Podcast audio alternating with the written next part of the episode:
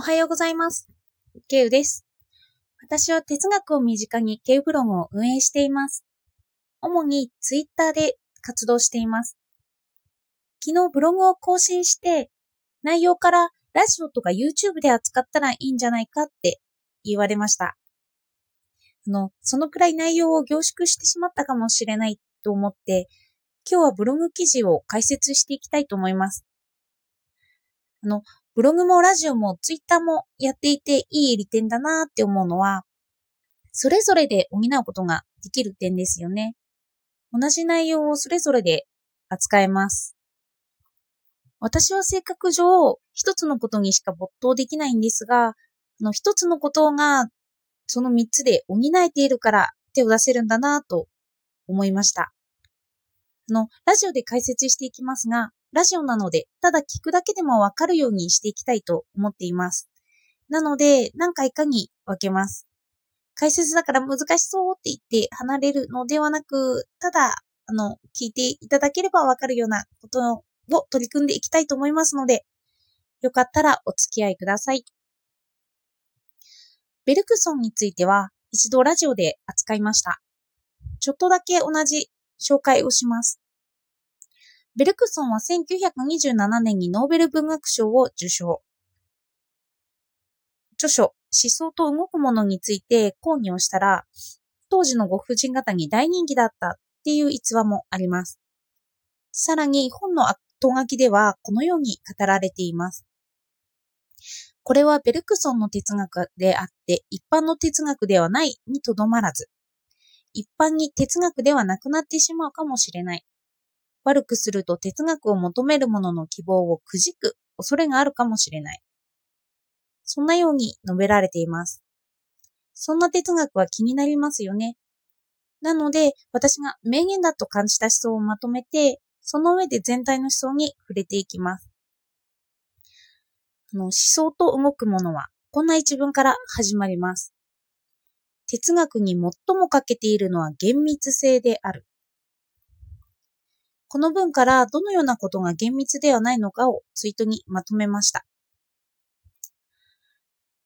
ちょっと考えてみましょう。哲学に最も欠けているのは厳密性。うんこのことを説明できるツイートを実は私昨日つぶやいています。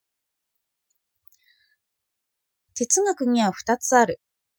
一つは浮世離れした哲学で学派的な哲学。主に言語を分析していれば本当のことがわかるという考え方。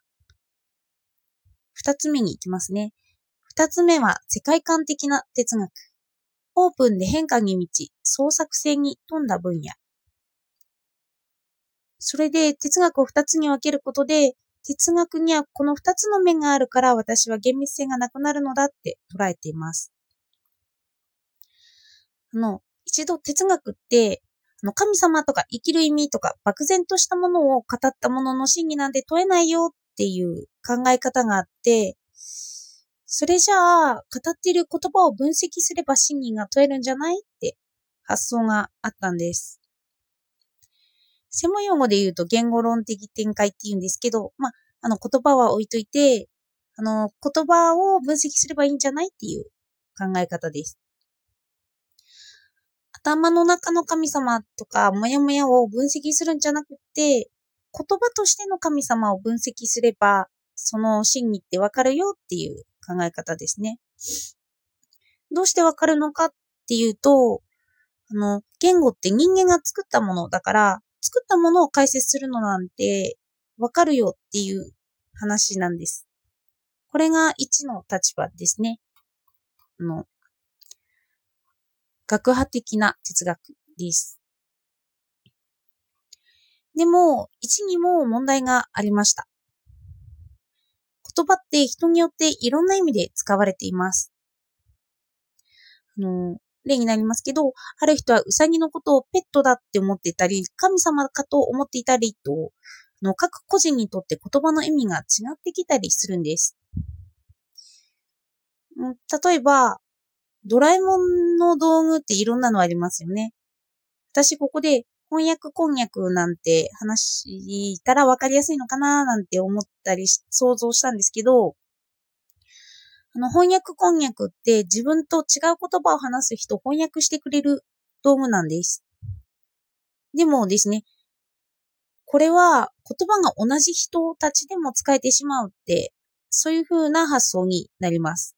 あの、外国の方に食べてもらって、ハローを、こんにちはって訳してもらうんじゃなくて、同じ日本人同士でも食べることによって言葉の翻訳をしてくれるっていう話なんですよね。例えば、ある人が月が綺麗ですねって言葉を言ったとして、この人が翻訳こんにゃくを食べていたら、あなたが好きですっていう言葉に翻訳してくれる。そうなるんです。それほど言葉の意味って人それぞれなんですよね。だから、あの、言語分析だけで哲学を捉えることはできない。で、これについては、ベルクソンは時間についてからも述べてます。の言葉って固定的ですよね。言葉を書くと、言語か。言語って固定的で、言語を書くともうその言葉は動かない。でも、あの、時間は意識の中で流れていきます。で、その言葉をツイートした文章が、アキレスと亀の文章になってきます。昔から有名な思考実験で、時間を停止して計算すると、足の速いはずのアキレスは、ノロマな亀を追い越すことができないっていうパラドックスになります。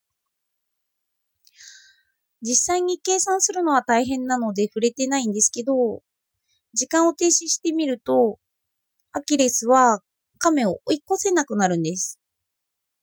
の紙の上で見ていても、アキレスは亀を追い越してないから、亀を追い越せないんじゃないかっていう、ちょっとそう思いますよね。でも、実際に競争したとすると、アキレスは亀を追い越します。なので、それを解決するために、アキレスにどうやって亀を追い越したらいいのかを聞いてみるんです。するとアキレスはまたいたんだよとか、ちょっと加速したらすぐに追い抜いちゃったとか、教えてくれるかもしれません。文章では表しきれなかった真実を語ってもらうことによって発見するんです。で、この発見をもし文章に落とし込むとまた固定化されてしまうので、また真実じゃないってなるかもしれないですよね。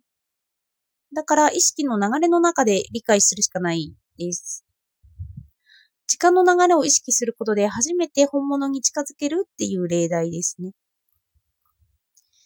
で、それなら哲学は言語の問題って捉えないで、2の創作性に満ちた変化する哲学だけ扱おうよという話になるんですけど、反対に2だけだとふわっとした哲学になってしまうんです。あの、学問的という言葉が適用されなくなるような。いくら頭の中にある私のモヤモヤとか創作したものを語ったとしても、それってあなただけなんじゃないのって話になってきます。だから哲学を2つに分けたんですけど、1の言語だけ言葉だけだと矛盾点が破格されましたね。それで2の世界観的な哲学。またこれだけだと学問ではなくなってしまう可能性が出てきました。だからこの二つって完全に分けることはできません。哲学って厳密じゃないですよね。